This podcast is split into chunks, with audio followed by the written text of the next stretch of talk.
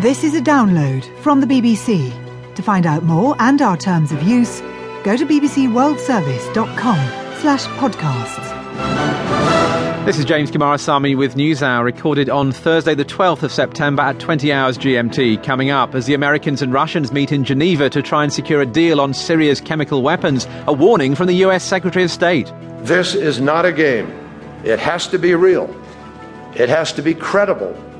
There ought to be consequences if it doesn't take place. Football's coming home to an unexpected country. This is the first time in the history of Afghanistan that we are celebrating such a nice day just due to our brave team, Afghanistan's team. Afghanistan! Also, the world's most flexible human being, the world's ugliest animal, and a message for our extraterrestrial friends. Hello from the children of planet Earth.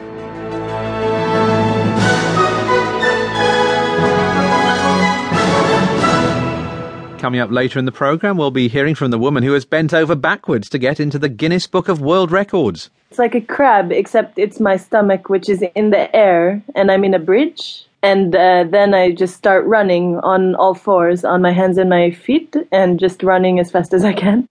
And the sound of outer space. The first ever recording there from interstellar space. First, though, they are not the long awaited Geneva II peace talks on Syria, but two men are meeting in Geneva tonight in an attempt to make a difference to the Syrian conflict. US Secretary of State John Kerry and the Russian Foreign Minister Sergei Lavrov aren't talking about a broad peace deal. Their discussions have a more narrow focus how to take Syria's chemical weapons off the battlefield. Well, the Syrian government has told the Russians that it's prepared to give them up, but with conditions, as President Assad made clear in an interview interview with Russian television ahead of the Geneva talks. The Russian proposal is not a unilateral one. Syria will accept it if America stops military threats and if other countries supplying the rebels with chemical weapons will also abide by the agreement.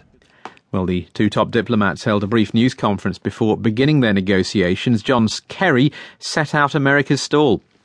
Expectations are high. They are high for the United States perhaps even more so for Russia to deliver on the promise of this moment. This is not a game, and I said that to my friend Sergei when we talked about it initially.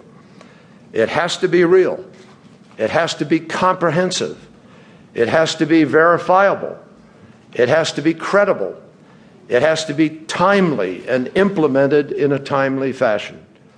And finally, there ought to be consequences.